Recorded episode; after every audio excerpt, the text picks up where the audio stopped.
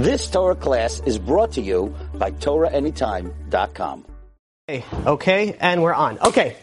Um, okay, welcome everybody. Welcome all our Torah Anytime viewers. Tonight, we are learning Le Refuah Shlema Yecheskel Ben and we are continuing on our subject on the 13 principles of faith. Now, last week when we started the first, uh, the first in the series, we spoke about the idea of how important this series is and how important. Well, I shouldn't say how important these series, how important these principles are. It doesn't matter whoever you listen to on these series; it's just important. Uh, and Today, uh, so I got a few questions follow up with this. I wanted to clarify something because we mentioned uh, we mentioned last week that somebody who does not uh, believe that it's not uh, you know uh, go with these thirteen principles of faith, that person has no share in the world to come. So I had a few questions that follow up, like what's the difference between karet and no share in the world to come? Different questions on that idea. So I want to just try to uh, clarify on these concepts. The idea of karet, we did give a class on, on karet it was a long time ago, uh, maybe two, three years ago. We gave, I believe it's online on Torah Anytime. We gave a class on the karet and the different ideas of karet. But just to give a brief uh, understanding on karet, there is um, technically three categories to uh, to karet. Now, anybody, and people are familiar here when I say karet, what that means, right? Not the good stuff. Oh, not karet. Okay. Um, karet means to be. Uh, the literal translation will be, let's say, could uh, cut off. Um, if someone has a rich papa, or doesn't matter, not a rich papa, and they say those three, uh, you know, most horrible words that any human being can ever hear, you're cut off, or you are cut off, uh, is the most shocking thing it, that a that a person can even, you know, listen to hear a father say. There are certain sins uh, that the the tradition, the oral law trad- tradition teaches us that there are 36 sins that a person gets cut off from God. That means you're, you know, like bye bye. It's, you know, gamano, finished. You know, there's nothing to talk about over here. Those are like really, really, really, really, really serious uh, sins. And now there's 36 categories. I believe we went through all of them in that uh, previous class. Now, um, just FYI, one of those are uh, do not keep, one who does not keep Shabbat. One who does not keep Shabbat is karet. It gets cut off. Now, what does it mean to get cut off? So there's three different types of cut off. And this is how the Rabbeinu Bechai explains it. That one of them means that you get cut off, that you die prematurely. Again, and that is, by the way, that's like the the lightest, you know, of all the three uh, versions. You die early. Uh, not something that anybody would want to bring upon themselves, and uh, especially not for the sins that, that you, you know you'll you'll see what they what they are. Now that's number one. You die you die prematurely. Number two is that your soul gets cut off. What that means, we'll explain that in the, you know in a, in a little bit. But little the, the you know the idea is that when you get into the next world, your soul is is is a gamanu. It's a finished. There's no more. It's cut off. Number three is the worst, which is the body and the soul. So you die early and your soul gets cut off. So it's either your body gets cut off, or your soul gets cut off, or both of them cut, gets cut off. There's no win-win situation over here. By not keeping Shabbat, what do you mean? Like completely not keeping Shabbat, or like, for example, turning on hot water, or like. Not keeping Shabbat means des- when I'm saying these sins of karet, these are sins that if somebody violates these sins, does not do tshuva, uh, does it intentionally, and dies like that, that person has, you know, karet. Now, what does that mean? Not any any violation of the 39, you know, you know, prohibitions of breaking Shabbat, you're done. That's it's finished. That's why I, uh, you know, when I when it, when it comes to somebody and I'm, I'm, speaking to them and I find out they don't keep Shabbat, this is what I'm speaking about. And they're like, okay, well, you know, I'm asking questions about the Big Bang. I'm like, who? Ke-? It's like somebody who's coming in with like a chopped leg off, and he's going to the doctor and be like, my, my head feels kind of funny. The doctor says, shush your face. I'm like, I don't care about your head right now. He says, you're bleeding out from your leg. It doesn't matter anything else. And this is why people, I don't know, like, you know, when I speak to people on Shabbat and the importance of Shabbat, they're like, Rabbi, baby steps. I'm like, baby steps is fine, but you've been doing baby steps like four years. I'm like, you're spiritually disabled. I'm like, what's it the baby steps that's taking so long? That's saying, you know, there's no baby steps after a certain while. There are people that are trying to go and become more religious, and it's taking them seven years to keep Shabbat. Like, do you understand the importance of Shabbat? Do you understand what the what, what it means if you break Shabbat? The punishment that someone gets? It doesn't make any sense. Is it really worth it to you know check your your social media, uh, turn on a light? whatever it is, is it really worth it to go and ruin it all for that? And now it, it's obviously it doesn't. But what, what happens is there's a lack of knowledge or a lack of belief to understanding the, this importance of it. And that's why I really feel that in, in Judaism, and in fact in anything, the more important you realize something is, the more seriously you take it. But the only way for you to know how important something is is if you study it. And if you don't study it, then there's nothing, there's no one else to blame other than you. You can't go into, you know, into, into court and saying, well, I never knew that I wasn't supposed to murder anybody. I come from a place where it's kind of okay to do that. So eh, it's not going to fly in court. It doesn't matter. You have to learn the rules of where you are. So Rabbeinu Bechai goes and says that these are the three categories. So again, number one, body dies young. Number two, soul gets cut off. Number three, body and soul gets cut off. Now, the question is asked, so what happens with these souls? What happens with these souls that get cut off? What does it mean get cut off? So you go into the next world and what, you, you go to the cut off section? Uh, technically, yeah. But I'm saying like, what does that mean that you're going to that, uh, you know, to that area? So the Rambam Maimonides goes and says that this person, the person who gets cut off in the next world, that means that this person dies like an animal.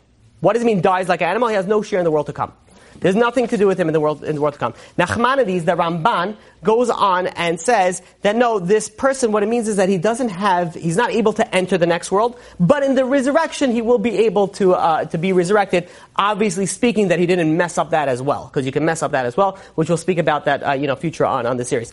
Fun stuff to look forward to. Okay, so, no, but this is, you know, very, very important things, because if you don't know these things, this is the, what we're going to be speaking about today is the foundation of everything. I was thinking, you know, I was trying to do when I, when we first, you know, did our, our series about, uh, you know, proving God, proving the Torah, I was trying to figure out, okay, like, what's the next thing that I should do on it? And this is the only thing that, I had a bunch of lists that I wanted to do. But this kept on popping up because if you don't get this, then you're done. There's nothing else to talk about. Like everything else that I speak about, it makes no difference if you miss up these, these 13 principles. So now, that is losing the share, uh, that is the karet. Now, what does it mean losing the share of the world to come? Says the Rambam, losing the share of the world to come is worse than all of them. Worse than all the karet is losing the share to the world to come. Meaning that if someone loses his share in the world to come, not only does he not get, be able to go in the world to come, no resurrection, no nothing, the, uh, you know, the idea is also that he suffers, or she suffers eternal retribution. Um, again, not something that you want to do, especially for these, these, you know, like, uh, I think we spoke about it last, I think we spoke about it last week about the, um, if you want to sin, be smart about it. Um, we spoke about that, right? I have to be very careful when I speak about these things on camera um, because there's no smart sin.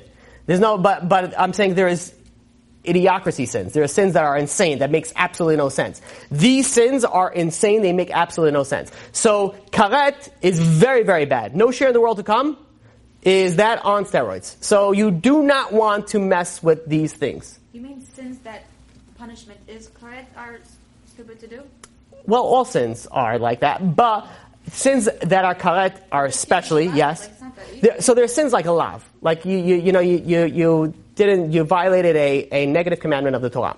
So something like that, the Rambam explains in Hilchot Tshuva, is that if you do tshuva, once you do tshuva, you have Yom Kippur that's, that's atoning for it, then you're clean. Then you're clean from it. And there's different levels of sin. Karet, even after everything, there, there's still like, there's, you know, there's suffering that someone has to go into, which I, not keeping Shabbat is karet.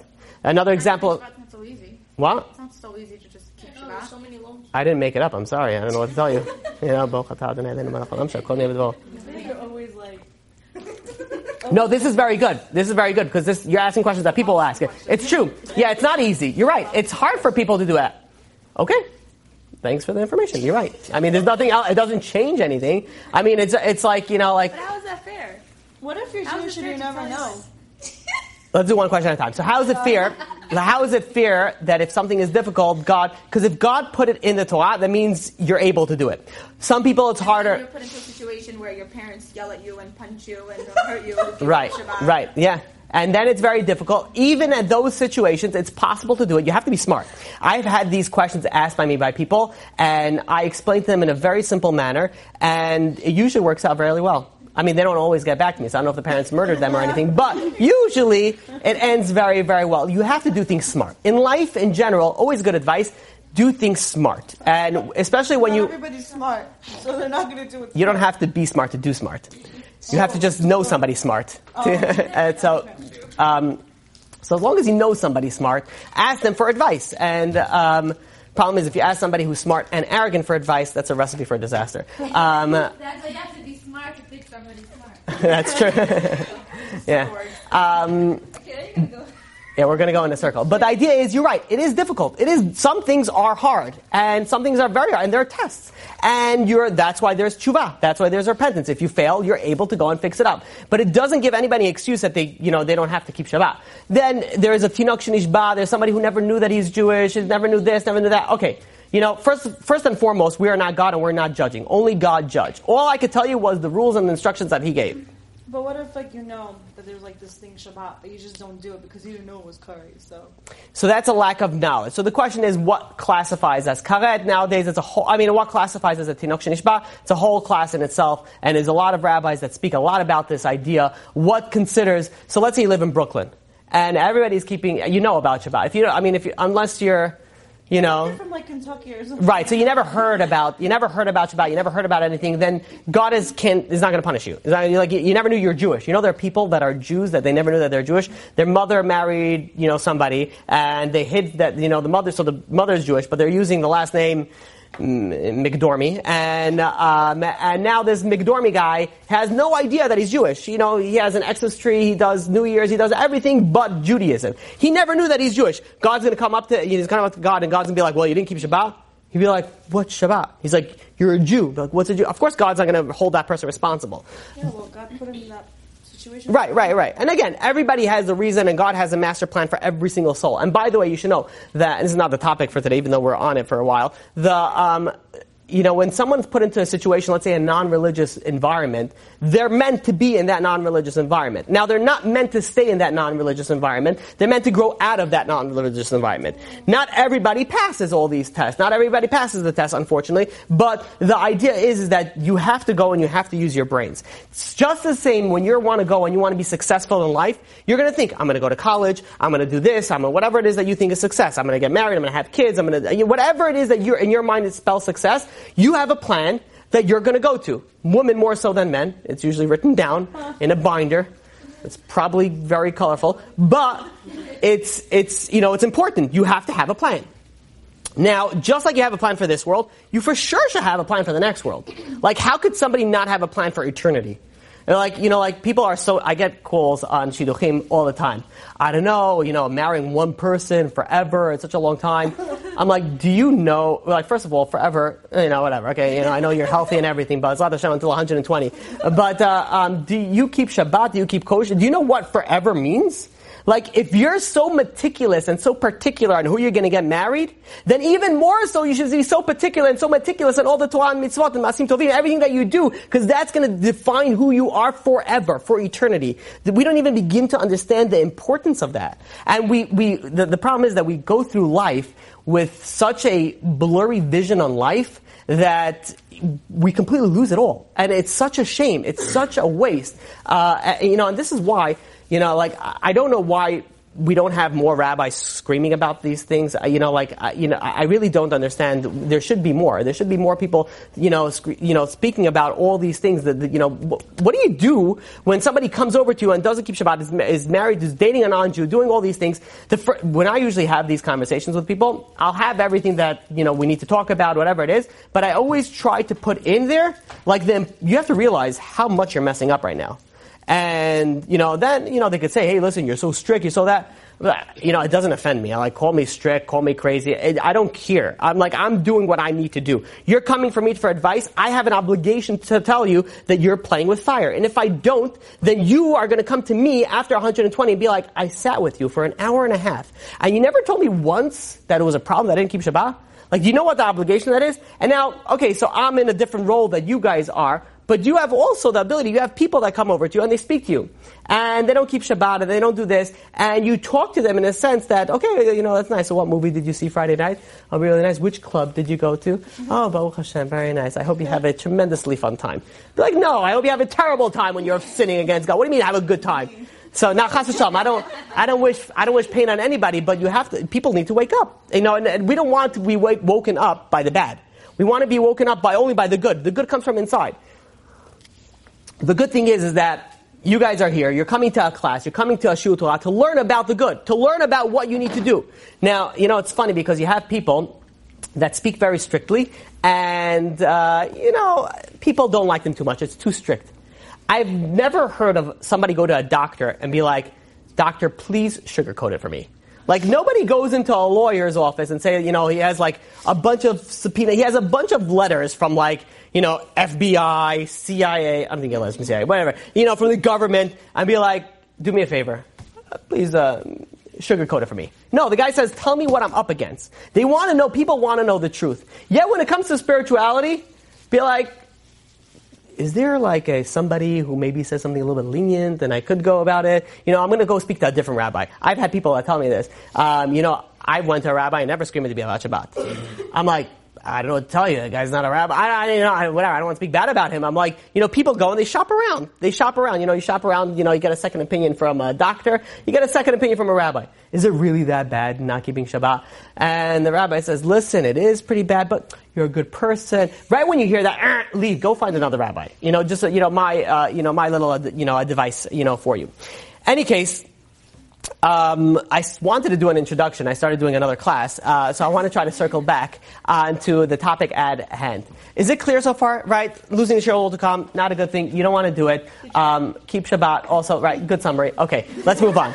So now the the Rambam and, and the Rambam goes in Hilchot Tshuva in the third pact, in the third chapter of Hilchot Tshuva, the sixth halakha. He brings down there are certain categories of people that have no share in the world to come, and these are based majority off these thirteen principles of faith. For example, the, there is something known as a min. A min is the Rambam explains as a few uh, you know few different uh, variations of, of a person that can be classified as a min. This min has no share in the world to come, meaning that Meaning, meaning, min, ah. Okay, meaning that if he goes and he dies without doing tshuva, no share in the world to come. This is somebody who says that there's no such thing as a God. He has no share in the world to come. Somebody who says there's more than one God. There's two gods. Also no share in the world to come.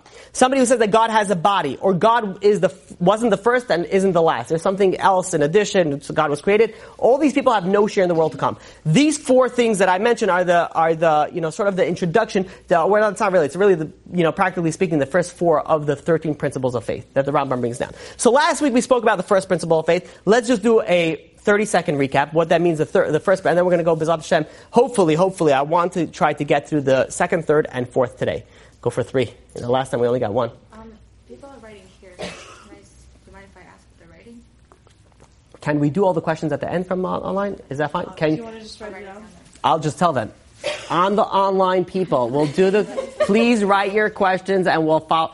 You know, it reminds me. You know, you speak to like an older person, they have to scream. like, I'm like, why am I speaking any differently? Um, you, know, you ever see that? You go to an old person and it's like, hey, this is a video chat. Do you hear me? On the other side of the world. Like, this works like a phone. Relax. You know, it's okay.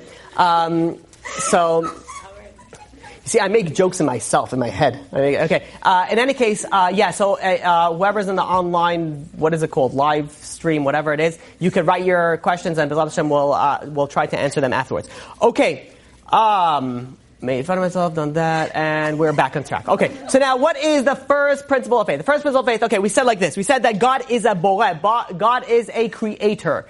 Um, uh, you know, God is a creator. What does that mean that he's a creator? That he creates yesh me'ayin, something from nothing. Nothing that we, we have, we cannot create nothing. We can create, yeah, we cannot create something from nothing. We can create something from something, but we can't create something from nothing. God created everything from nothing.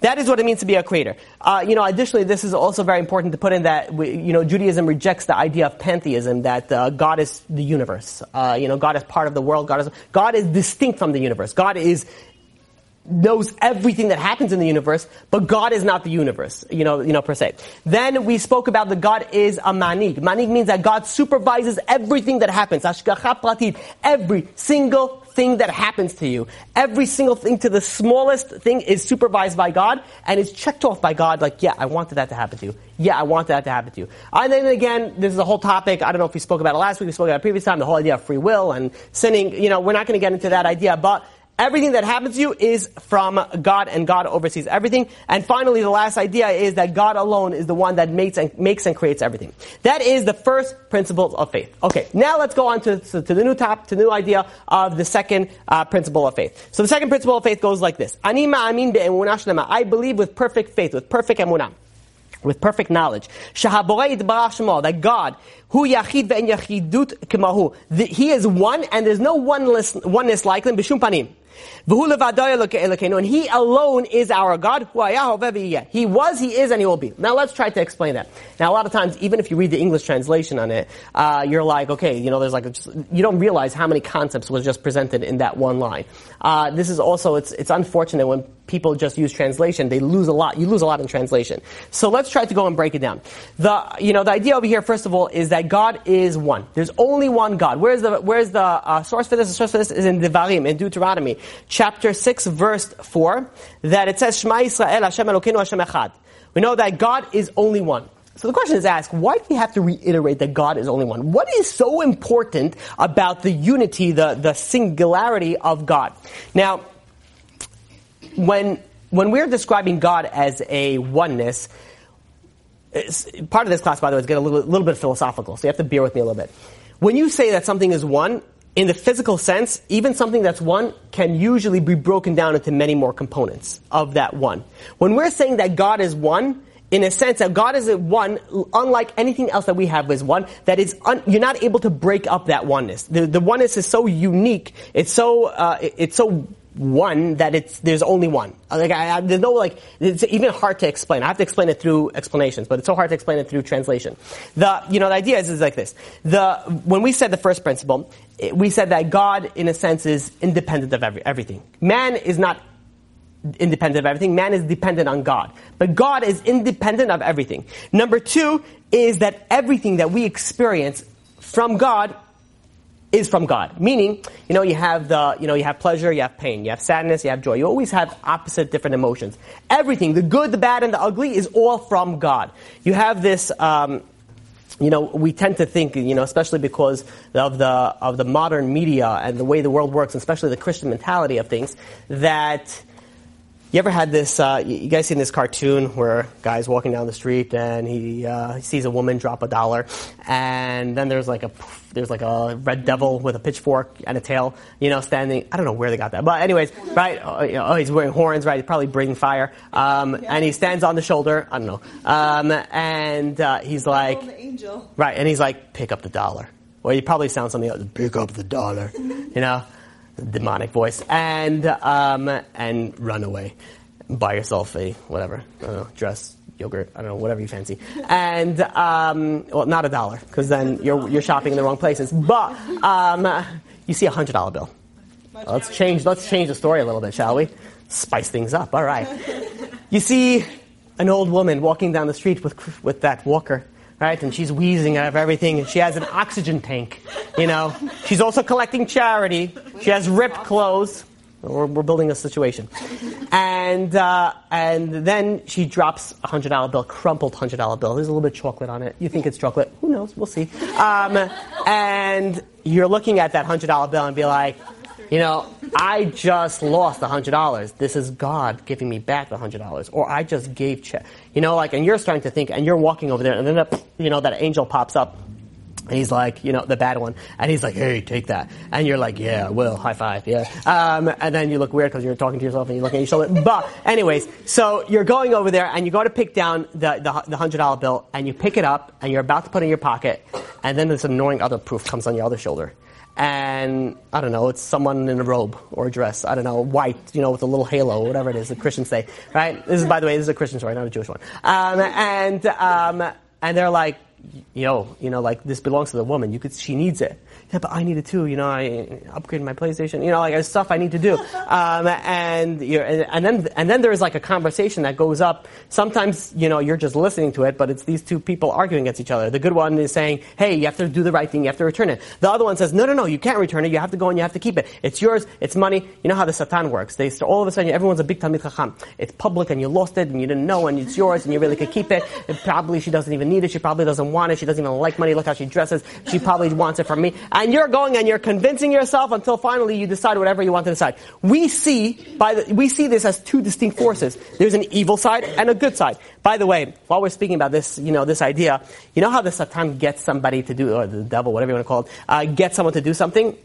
It's not usually through logical persuasion. You think, okay, listen, you know, you should really go return it to her. You should really. The way that the Satan really gets you is you pick it up and you're contemplating all these things. Now she walked 50 feet And you know how the Satan gets you? It'll be like, okay, you're really late. It's been so far. You can't go. Let's just, you know, we'll figure it out. We'll give it to charity or something. The way that the Satan gets you is not by saying, no, that woman deserves to die of hunger. The, you know, the way the Satan gets you is like, you know, it's late. We kind of got to go. You know, like, you're about to leave the house. You look in the mirror. You're not so modest. Maybe you are. Maybe you aren't. Be like, it's late. I can't, you know, we'll figure it out tomorrow. You know, or in hell. Whatever it is. Um, you know, and you, you go and you, you convince yourself, you push yourself off. You, the Satan, instead of saying, do it, don't do it, the Satan really works in the way of like, let's talk about this later. You know, like let's talk, let's let's figure this out Especially later, this not right now. generation. Well, this generation, yeah, and every generation also. No, The- I feel like sorry. even more, okay. We all procrastinate. It's a problem. Yeah, we are. We are a very procrastinating generation. We're also a generation of instant uh, gratification. Right. Oh man, and and I'm I'm also in that. The, you ever had this? Excuse me. You ever, you ever? Okay. You ever have this? Um, just being considerate. Um, the, you know, yeah, you know how much like we're so you know enveloped in technology that if you're holding a phone and it freezes for a second, if you like, if I get frustrated, what I I put down the phone and be like, whoa, like I'm just messaging someone from like Israel, Africa. And I don't know whatever other places I'm messaging people from, and and then I'm like, and I'm upset that the, it was a lag of a second. Like I need a breather right now. Like I am in a situation, and you realize like people get so frustrated. Be like, I don't understand why this is not working instantly. Like I want everything to stream fast now, and there's a lag. I'm like, you're like watching something that's like four gigabyte over, you know, your phone, and you're underground, and you get so we get so frustrated and get upset. Be like, that's it, Verizon. If you're not good, then you're not good. You know, I'm going to go switch to somebody else, and then we call up with that. I paid good money for this service. You know, like I'm like, we're dealing with magic over here. You know, like, well, not magic, what I'm saying, but like for most people, no, no one knows how these things work. You know, like it's like, it's, it's like, and, and we get so frustrated on how things are. You know, like, you have people, they're driving in a car, and let's say the car is a little bit old, so there's no heat.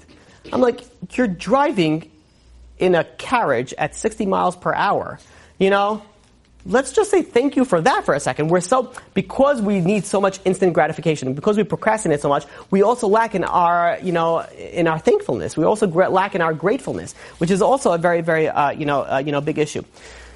And I wanted to get through three of these things. Okay. Okay. No, no, no. It's not your fault. No, no, it's not. No, no, it's not. A, it's not a problem. It's not a problem. It's not a problem. It's a good. It's it's good. Happens to be people happen to. You know, it's fine. Interesting. Make a poll. Would you rather me go on topic or off topic?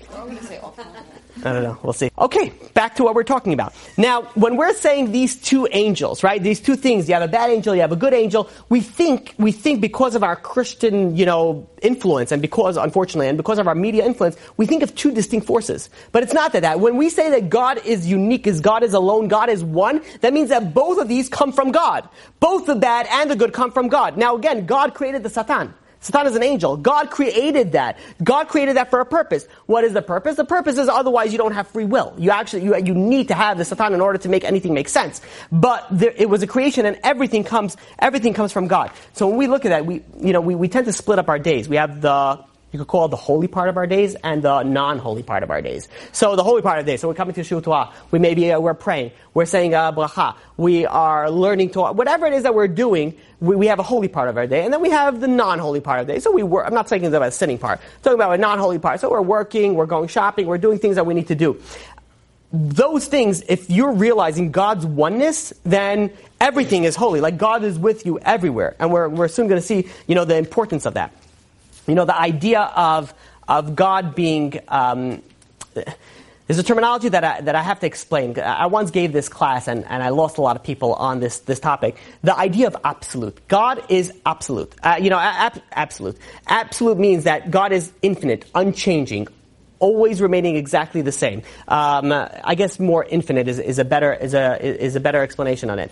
Now, the idea, this principle of the 13 principles of faith is saying that God is unchanging. God is infinite. Now, what is so important about this? Let's say you have a simple guy, not sophisticated, just goes, does all the mitzvot, but he doesn't understand the depth of it, that God is absolute, that God is infinite, that God is unchanging. He, what does it make a big difference? Like, why is this so important, this principle, that God is so unique, so well known, so only one? There's only one in God and there's nothing else like him.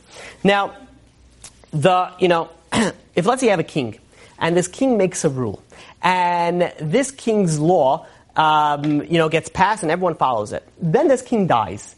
And the next king says, listen, why did this king make this law? Because X, Y, and Z. If we could remove X, Y, and Z, we could remove the law. We could go and we could change it. Why? Because the king was speak, speaking specifically on his time, on what he was dealing with, and that's all that he knows. But let's say you're dealing with a king that is infinite, a king that knows the past, present, and the future. Now, if he gives you a law, you cannot say, well, listen, what was he referring to? He was referring to what it means in this situation, in this scenario, in this particular time. No, no. If a king, if somebody that is unchanging and infinite, that is absolute, then if God gave you, which is God, if God gave you a law, that means that law is unchanging. Which means is that in order for the Torah to be unchanging, the order, in order for the Torah to be absolute, God needs to be absolute. God needs to be unchanging. Make sense? With me so far? Okay. So now, this is something that we spoke about in our divinity series, the uh, lecture number eight. Um, we spoke about why do we need religion? Why can't we just be good person? Because the idea is, and I want to I want to speak a little bit briefly, you know, about it. Uh, you know, the the idea is, is that when something is unchanging and absolute, we cannot change it. But if something is changeable, we change it. And I'll give you an example. Uh, let's say you have somebody that um, there's an elderly elderly person that's getting uh, that's getting older, and they. Um, you know, they're not happy with their life. They want to end it. They want, you know, whatever. You know, there's there's a bunch of laws that are going out now about it, and there's there's a, there's a lot to talk about about that in itself. Halachically, there's nothing really to speak about it, but you know, in the secular world, there's a lot to speak about it. The um, this person goes over to a doctor, and he wants to go and he wants to end his life. Now, this doctor could say, listen, he could think and he could start saying, listen, I'm doing a chesed.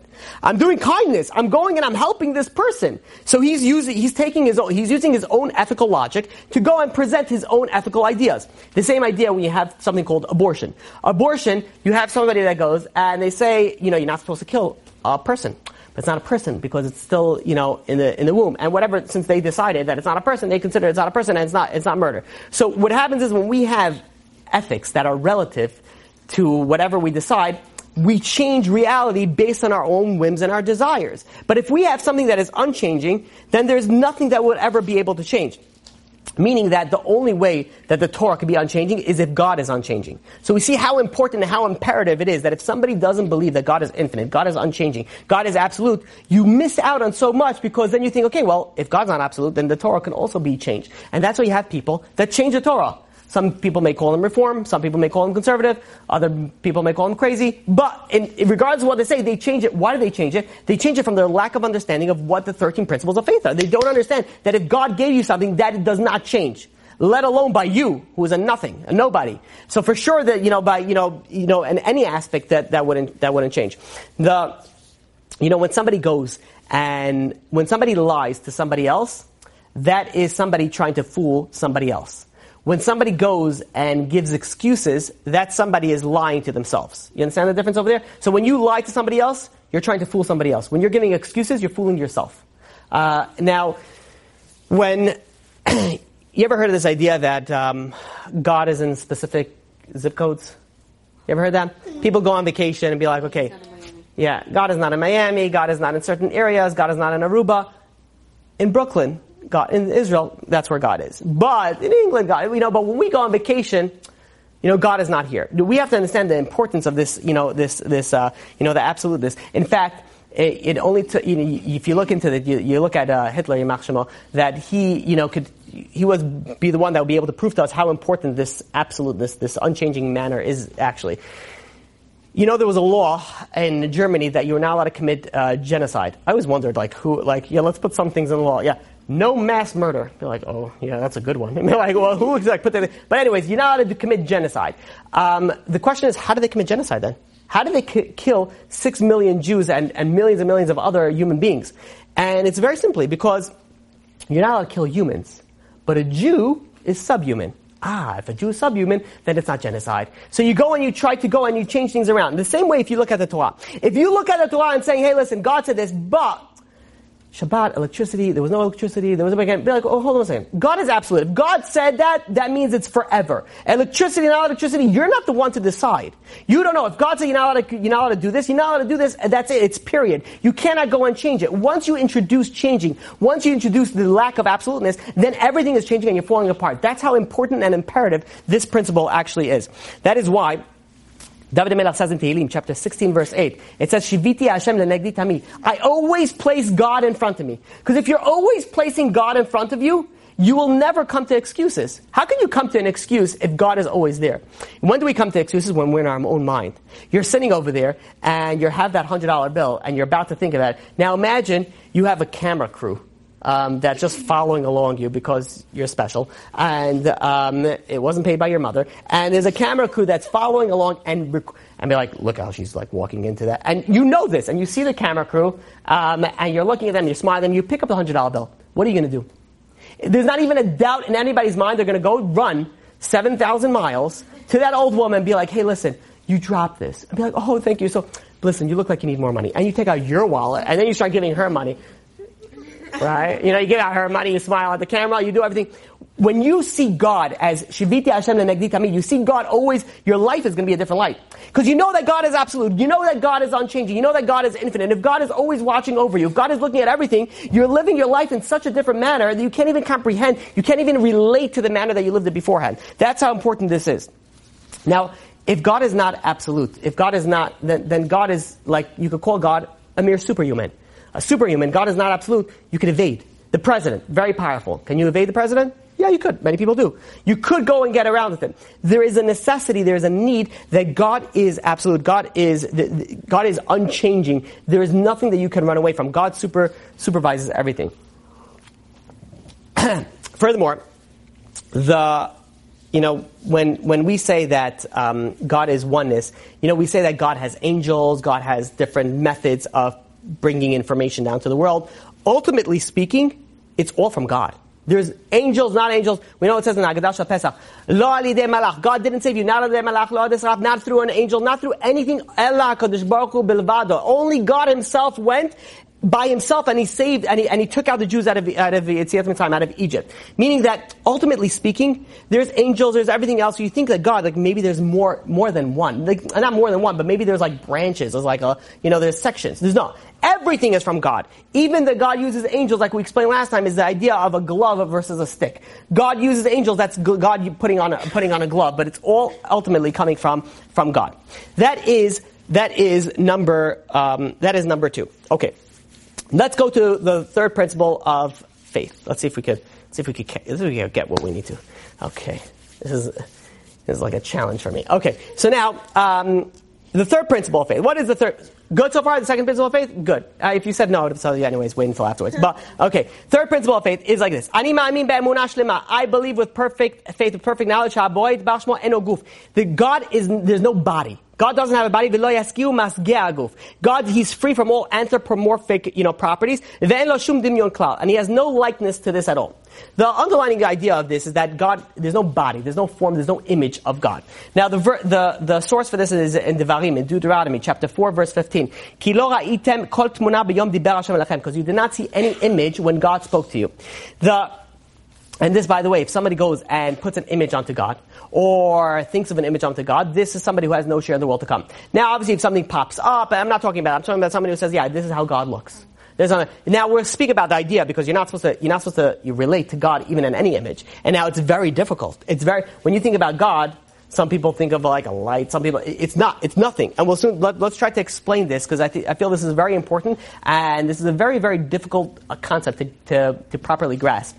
The when, when we say that um, God doesn't have any body, that means that if God would have a body or anything, that means he would be limited. Because once you have a body, you have matter. Once you have matter, you're limited to time, to, not necessarily time, but you're limited to space. If you're limited to space, you're limited to a certain place. So that means that God couldn't be anywhere. God is not limited to anything or anywhere. So God is not a body, not, not in any sense of any matter. Now, let's say I say an angel. Does an angel have matter? What do you think does an angel have matter? Can you picture an angel? What do you picture when you have an angel? For sure, a Christian concept, right? I don't know, maybe some sort of halo, some wings, you know, maybe doing some sort of, you know, stance, and be like, uh, you know, um, or doing something like this, you know, I don't know, whatever it is that they, you know, you go and you picture things. These, these are obviously incorrect. Image of an angel.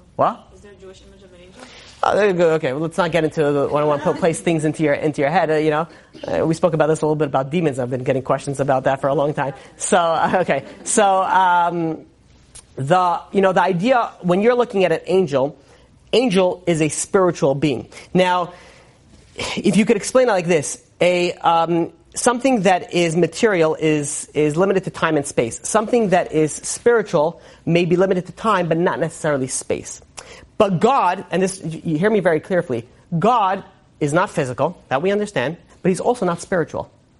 We, we, we just, you know, you have to really hear what I said. God is not physical or spiritual. Spiritual, spiritual is a creation. In the beginning, God created the heaven and the earth. So the Chachamim, the Chazal tell us that in the beginning, God created the heavens. That means all spiritual realms. That's what God created. The earth, all materialistic realms. That's what God created.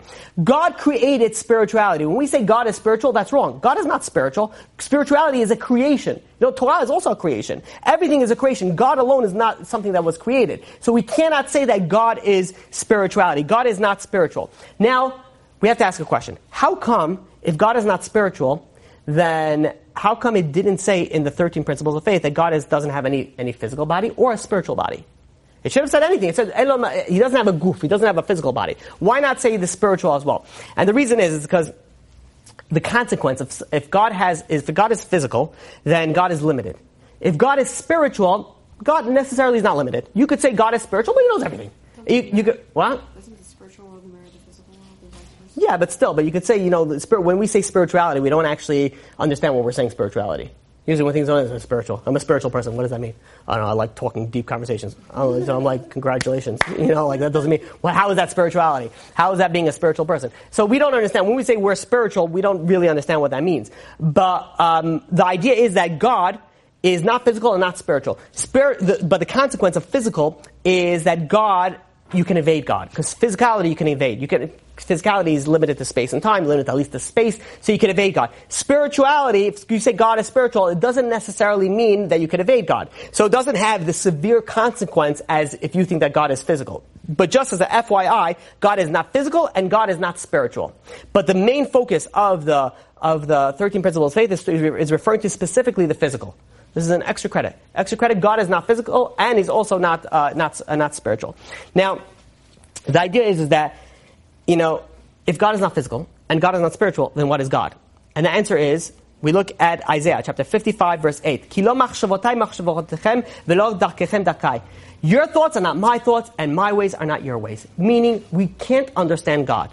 We are very limited in our knowledge. Our knowledge can understand what we're able to comprehend based on our physicalities, even based on our spiritualities. But something that's beyond that, it's very difficult to understand. We cannot comprehend what God is. We know that God is, but what God is, we cannot comprehend that because of our because of our uh, of lack of you know ability to do that. Will we when we die?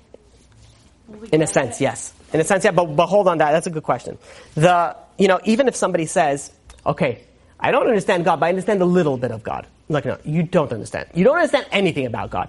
Yeah, you maybe want to say you understand how God relates to this world and the essence of Kabbalah, and there's different things of what Kabbalah speaks about. Maybe if we have time, we'll try to speak about that in our later classes. But in the simplest of form, we don't know and we cannot understand God, not even the littlest. We know that He exists and we know what He wants of us, but when you try to go and comprehend what God is, that it's impossible. It's, it's, it's not, it's not, it, you know, there's no ability to it. So now, this lead brings us to a, um, you know, to, to a question. It says, first of all, it says in Bereshit, it says in, in uh, chapter 1, verse 27, it says that God created the human, B'Tselem Elokim. God created humans in the image of God. What does that mean in the image of God? I thought God is not uh, physical. What does it mean that God created humans in the image of God? So what it means is that, uh, it, means is that it's referring to the same attributes as God. Um, we gave an example similar to the idea of free will. God has free will, we have free will. There's, there's ideas that we are similar to God. But in the sense of the way that we look or the, anything like that has no relation. Yeah.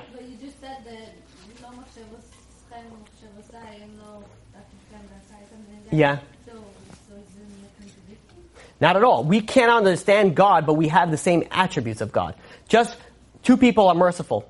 Do they understand each other? Be like, oh, you're mercy, I'm mercy. Pfft, We're like twins.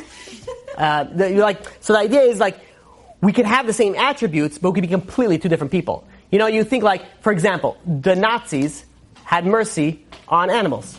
The Jews had mercy on everybody, on humans, whatever it is. That means that we're the same. We have the same. We, just because we have similar attributes doesn't mean that we're the same. So we, the the idea is that we're even though you're similar, it could be worlds apart.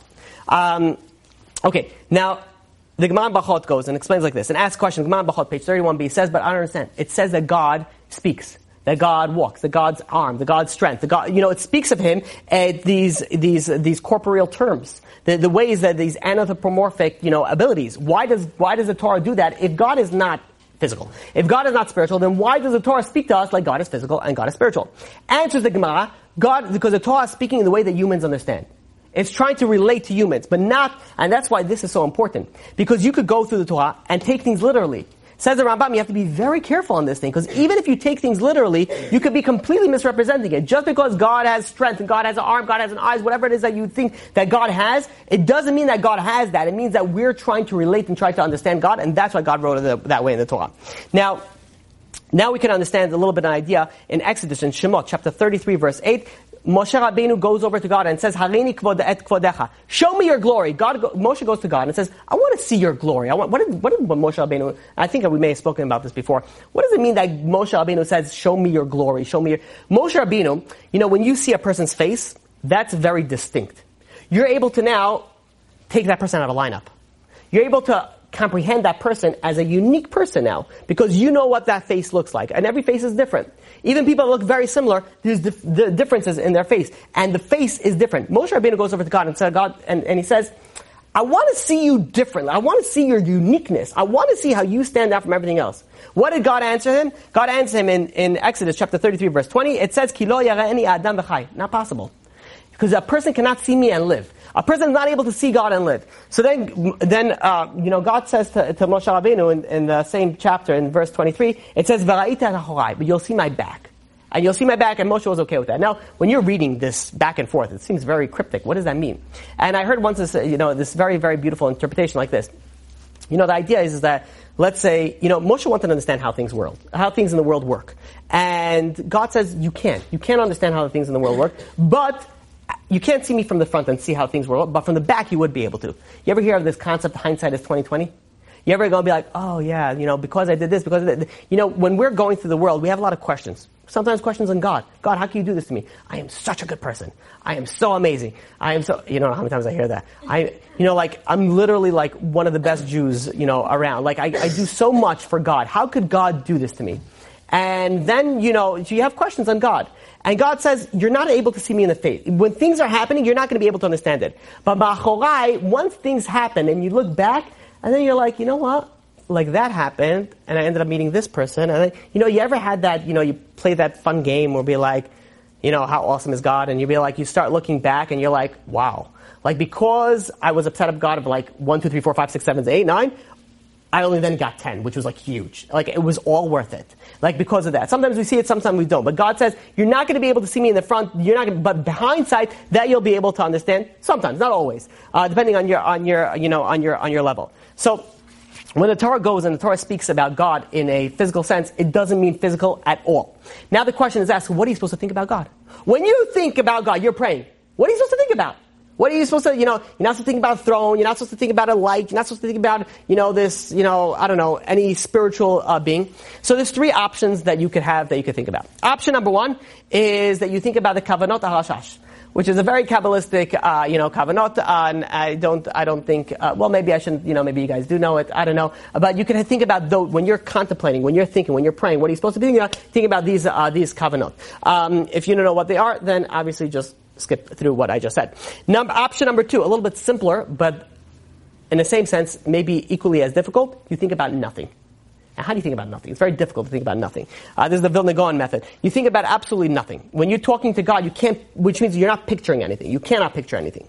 That's number two. Option number three, if you need to picture something, you picture the name Yudke Vavke, black on white. That's what you're picturing. The name Yudke and Vavke. The God's name in Hebrew. Which is Yud, and then a Hey, and then there comes a Vav, and then comes another Hey. Oh. Okay, that is God name, black white. That is God. But in all, in all, in all essence, when we think about God, we're not supposed to, we're not supposed to be picture anything. Um, Wait, we can't even has a power. how do you picture as God as a power? like white. It gets very difficult. I told you it gets philosophical, and and I didn't even. I'm, I, What's the sense? Like, he's a I didn't think that he is a power. I'm saying you're not. You're, there's no image. You're thinking God is all powerful. God is all powerful, mighty, awesome, everything. Yes, but there's no image that you can put him. So you can think of God as all the powers and all the everything. Yeah, but there is no There's no image. The- en lo maskia, He doesn't have a goof. There's no body. There's no there's no reality that we can picture because we're bound to reality, uh, physicality. We cannot picture something out of that. But when, when Moshe did see Hashem's back, didn't he see like talit or something? Okay, there's a different idea. Is right. There's a different idea about the That's tefillin, about right. The, tef- no, that even that you don't picture. Right. So what did you see? What? What did you see? what I, the way that I, the way that I, what we need to speak about is, yeah, what we, what we spoke about. Okay. Okay. We are, we're zooming. Okay. Let's, let's, okay, okay, let's, let's just, let's just do it. Let's just do it. Okay. I'm talking to myself. I don't know why you guys are listening. Okay. We're gonna do it. Gonna go number four.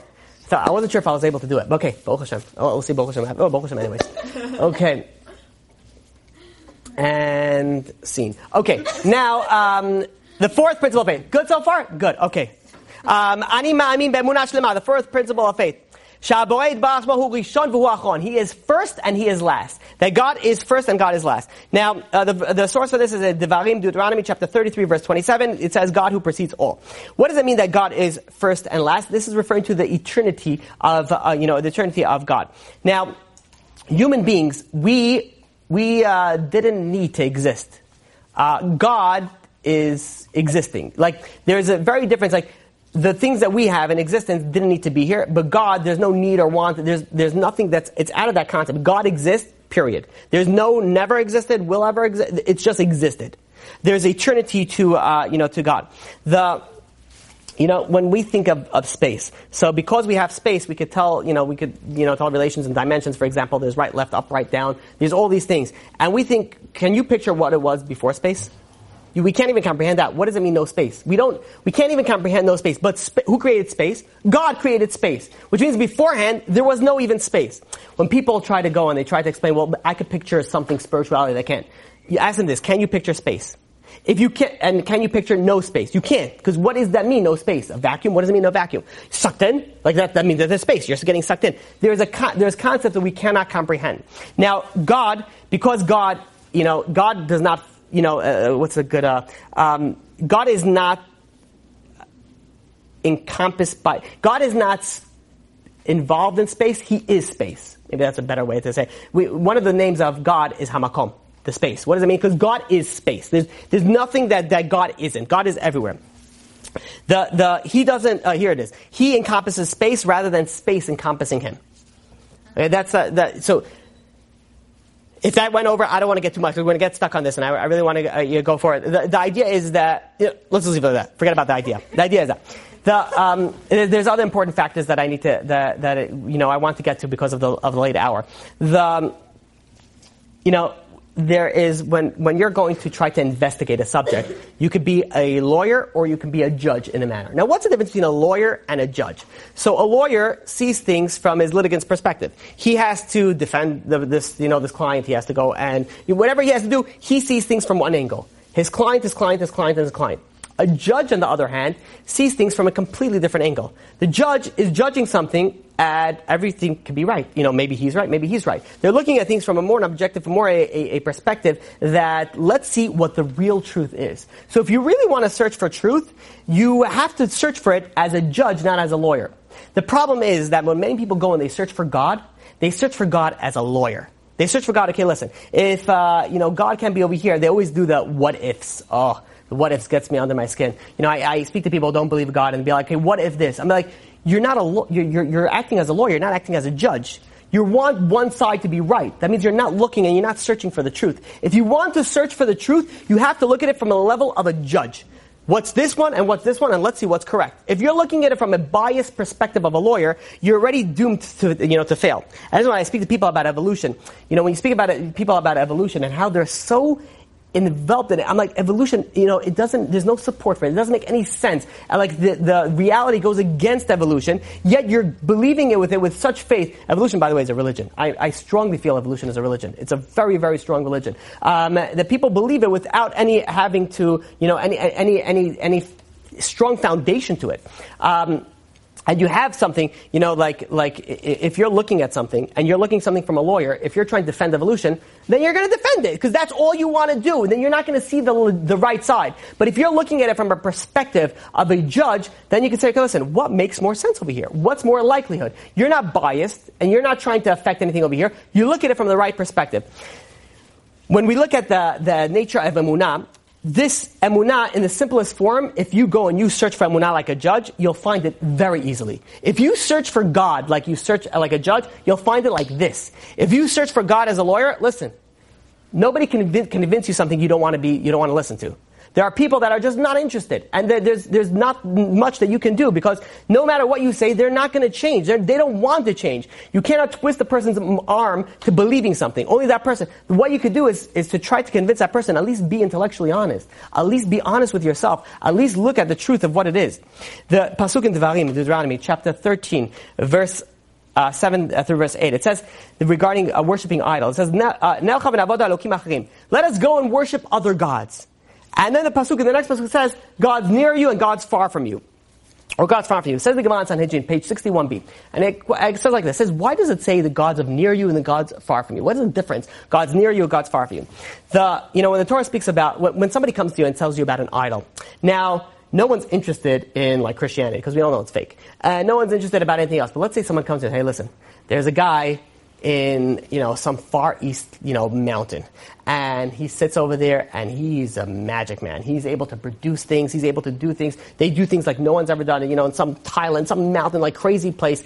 And uh, you're going to be like really? Wow maybe there is something to it. Maybe there is something. When somebody goes and tries to convince you on idol worship they don't try to convince you on the local idol worship because you know that's all false. They try to convince you of something that's far. Something that's very very far out that you don't know you never heard of before. It says the torah says don't be fooled by this. The idols near and the idols far exactly the same. Just like the ones over here are false, so too the ones over there are false. There's nothing, there's no truth, there's no truth to it. When, when, uh, you know, the, the olden day idolatry, what was the purpose of idolatry in the old day? To get you what you wanted. So people would, let's say, want to commit, you know, certain pleasures. So the idol said that they have to do it. So what could they do? You know, I'm sorry, you know, I, I need to do it. The idol said you need to kill, you need to sacrifice for it. I would love not to kill people, but what can I do? I have to follow the laws. So they, it's a way of using, of easing your conscience and doing what you want. Evolution is exactly the same way. What is evolution? There's no such thing as God, because God didn't need to create the world, create, the world created by itself. The, what we're trying to do is, by evolution, is trying to go and saying that there's no God. We're trying to free up our conscience and doing whatever we want, just like idolatry. So we look at idolatry nowadays, says Rab Shimshon Pincus, the evolution is an idolatry nowadays. In the older days, it used to be different idolatry. Today's Avodah is evolution. Why? Because you're going over here and you're trying to say, hey, listen, everything happened by God. Everything happened by God. There is no God. If there's no God, I can do whatever I want. Same exact formula as last evolution, as last idolatry. Oh, there is a, this idolatry says I need to do this, I need to do this, and that's why I want to do it. Who said that idolatry need to do it? The person who wrote it down. The person who had the temptation, had the ta'ava to do this. He writes, okay, we need to do this, this, and this, and then he puts it in. The, you know, when you're going and when you're looking to search for God and understand God, very, very important to do, to do something as a to do something as a judge and not as a and not as a, uh, a lawyer. There was um, to try to understand this concept. Off with a, with a short story. There was once a wealthy uh, Polish um, no- nobleman who had a son. Now, this son was going to go and he was going to go into, and join the, um, you know, the priesthood. He was going to go and become a priest. And he went to study, you know, you know, the covenant, whatever. He went to study to become a priest, and all his searches eventually led him to actually converting to Judaism. Now, obviously, you can't just say, hey, listen, you know, I saw everything over here. Back then, you know, in the 1700s, you can't say, hey, listen, I saw everything and I want to be Jewish and be like, okay, you know, enjoy, we love you anyways. You know, what can we do? Like, no, no, no. He went and he had to escape. He ran away from his life, from, from everything that he had because he realized that Judaism was only the true, the, the, the only the truth. So, he was able to evade once once his family found out and the, and the Christian government found the, the church found out they started you know sending search warrants everywhere for him. He was able to evade them for many years until finally they captured him.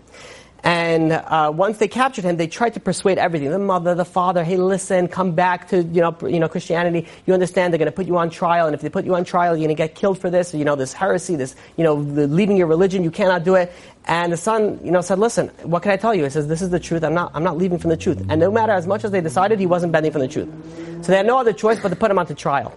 And they put him onto trial. Now, needless to say, if anybody studies history, especially in the Christian Christian history, the the trials weren't a trial. It'd be like, okay, what do you say? Hmm, interesting point. No, it wasn't like that. The trial was one biased way, and this is how it's going to end. But let us appear to be civilized. Let us appear to be, you know, uh, go and, and show that we are, you know, very humane and, and you know, and we want to see your side. The same thing in the Spanish Inquisition. You look at all these ideas. There was no fear hearing in these things. Um, the Jews were brutally murdered and tortured, especially anybody else who wasn't going following the Christian way of uh, of life. So the he was, you know, he was put into trial, whatever fake trial it was, and he was sentenced to death.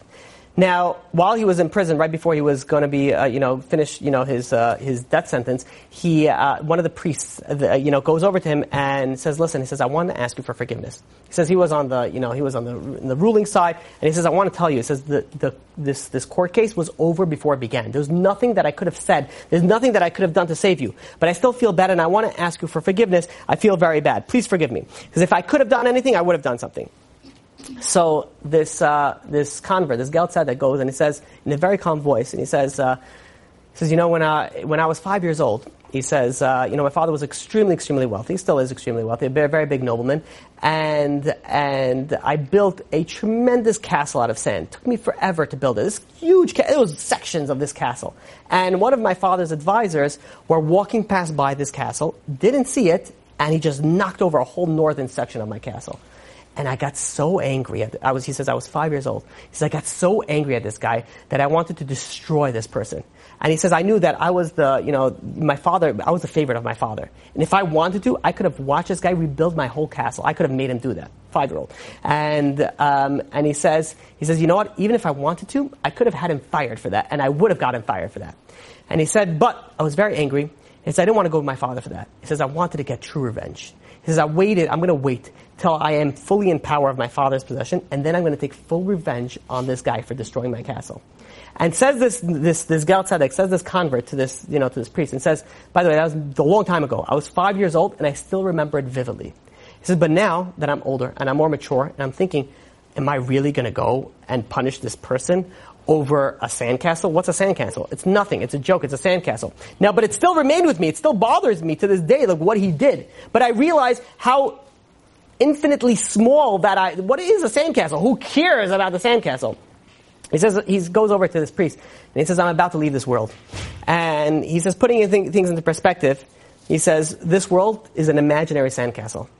All right, you know, you can do this, you can do that. Like I know when I get into the next world, everything is going to become clear that all this is nonsense. He says, you think I have time to have anger towards you because of what you did?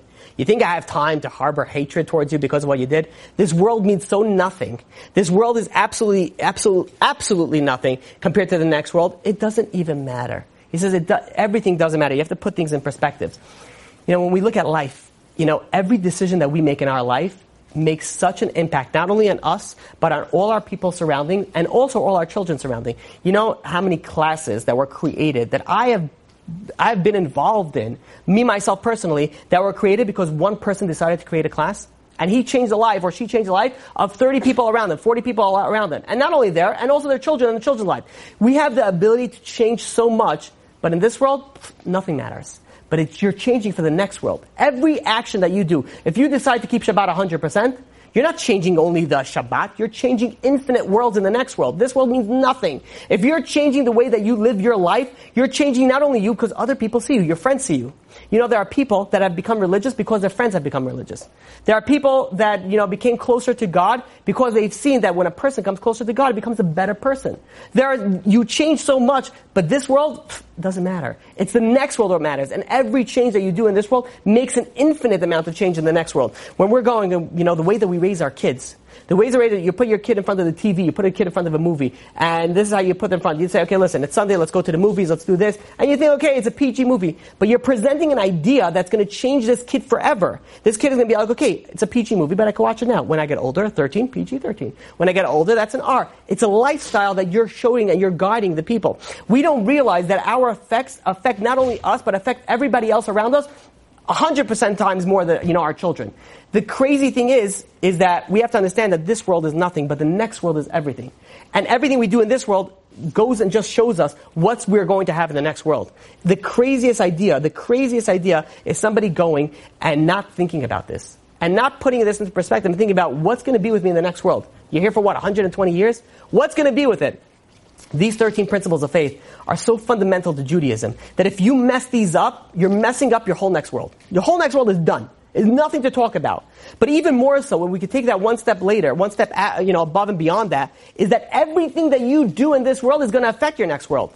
Obviously, to a lesser extent than these 13 principles of faith, but at the same point in time, it's going to affect where you stand for infinity. You know what that means forever?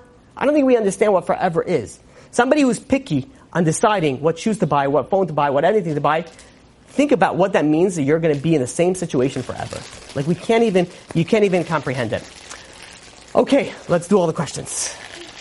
Questions online. What we had, they had a list of stuff. Um, someone said, what was the question? Didn't you write it down? Oh, the, oh. I think she said, um, if, can't you still be a good person Without keeping Shabbat. without keeping Shabbat? No. Oh my gosh. Next question. Even, no. Quite, quite- actually, it's a good. Que- I mean, it's a good question. Question is like this. Question is, can you be a good person without keeping Shabbat? Yeah, but you're not going to be the best person. No, you you're. want to be the best. Well, who are you a good person to? Oh my god. you have to define So, Define what it means. Yeah, you're uh, you're a good person yourself. Hitler thought he was a good person. You could be a good person and not keep Shabbat and murder people also, for the good purpose. you could be a good person and just do all the things right except not keep Shabbat. Right. So then you're good according to you. If you want to know what's good according to the absoluteness of it, no, you're not good. If some, well, if somebody goes and doesn't keep Shabbat and they think that they're a good person, they're a good person in their own standard. And chazak bucha, I hope you're happy. What? Maybe not enough. In their own standard? In God's standard. It's very simple. Not enough. Well, yeah, not enough is a good, yeah. But if you want to be good, you have to be good according to the one who defines good. If you want, it's like say, it- Levels. It's not like of course there's level, of course, 100%, you're right, there's levels. It's like someone comes over to the government, walks into the precinct, the, you know, police precinct, says, hey listen, it's very hard for me, uh, what is it called, The kleptomaniac, when you steal things? I haven't stole things in a year. I just stole my first iPod in like six years. I'm considered amazing, right? Like I'm considered amazing? And be like, can you come here for a second? Just dip your finger in this ink over here and put things over here. We need to do something, you know, with you. They're gonna book you. I don't understand. I'm such a good person. I, you know, like I'm giving this to the poor people uh, that need iPhones. I'm giving the. I'm such a good person. Like, what do you mean good? It's like good isn't relative to what you think. Like you think you're a good citizen.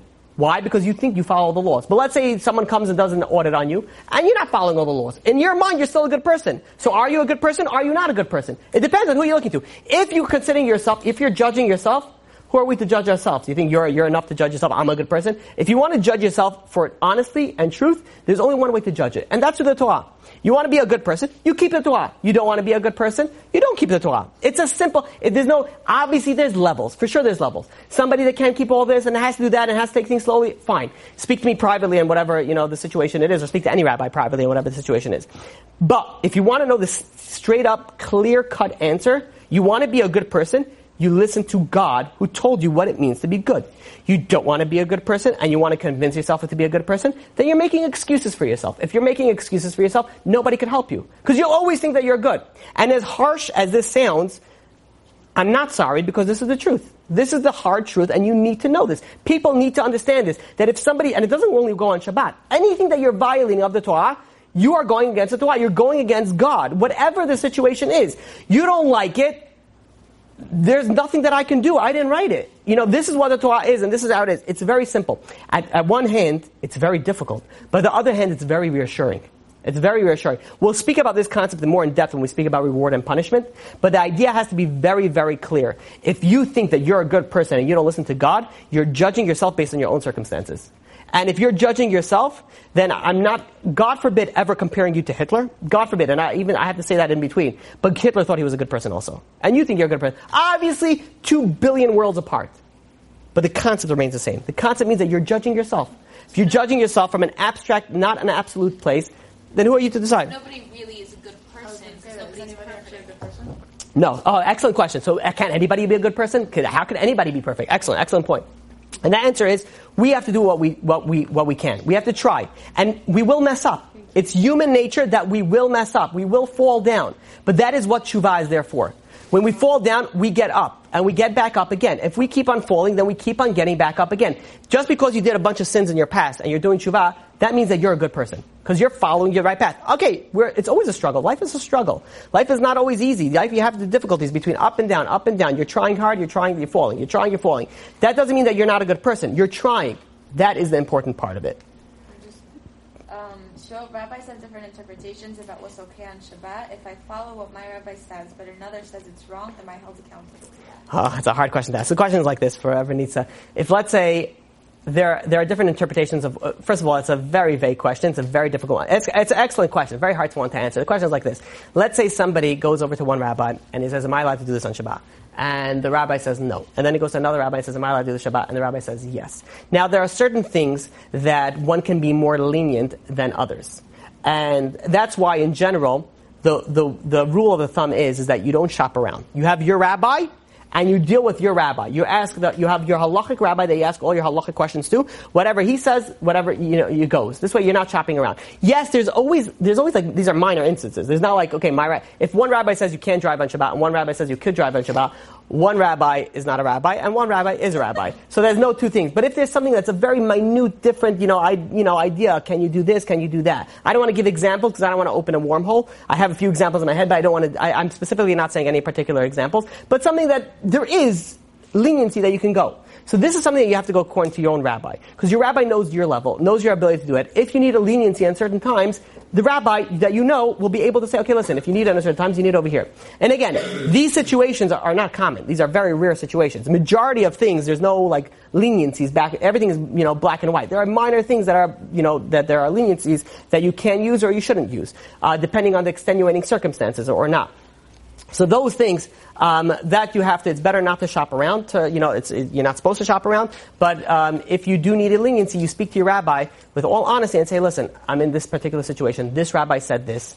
Um, can we go according to this rabbi? You know, can we go according to this this idea? I need this for whatever X, Y, and Z. And and there's so many examples I could give. You know, but I don't want to give for you know for a, very obvious reason. Yeah. But is it possible to keep every single halacha? Is it possible? Rabbis keep every single halacha. No, it's not possible because not everything is catered to you in specific. Well, okay, no, No, no. I mean every single halacha. You are, you have the ability to keep everything, but you also very likely will mess up. And then you do tshuva, and then it counts as if you did, if you did real tshuva, it counts as if you did everything. See, we, we tend to see it as very, very scary, like, okay, it's all or nothing. It's not. You could do, you mess up, you do tshuva. Are we expected to be keeping every single halacha that's applied? We are expected to do everything because that's what it was given, but we are, God knows that we're human, and God knows that we have the ability to fall, and because of that, there was an institution, the, the, this was, the tshuva was instituted, that you're gonna fall, um, you know, even a righteous person messes up. Even a righteous person, you know, uh, uh, a tzaddik falls seven times and gets up. What does that mean? He falls, you know, even a righteous person is able to fall down, but the idea is, what is a righteous person? He gets right back up. Or she gets right back up. You will fall down. Now, you know, if you don't, chazak buch until 120, you're not gonna, but, but likelihood of the situation is that you're trying, to try to be a good Jew, and you're going to mess up. And that's not okay. You're not supposed to be messing up, but you can fix it. You just get back up again. It's like you're falling. You're running. You're running in a race, and you fall down, and be like, okay, the race is not over. You just get up and you start running again. So you have to do is you mess up, you have to just stand up, and you have to run again. The tshuva process is a fairly simple tshuva process. I mean, the simple of tshuva is not so crazy. It's like number one, stop doing the sin, obviously. Number two, regret it. Number three, confess, you know, to God. That's it. So you're stopping to do the sin, you're regretting and you're confessing it. That's the bulk of the tshuva. Like that's it that you need to do. It's not like it's like you know like obviously there's tikkunim and there's different things that you need to do for different. But I'm not talking at the kabbalistic level. Basic simple level. You mess up. A very simple method. Just get back up again. That's it. You've just experienced another Torah class brought to you by TorahAnytime.com.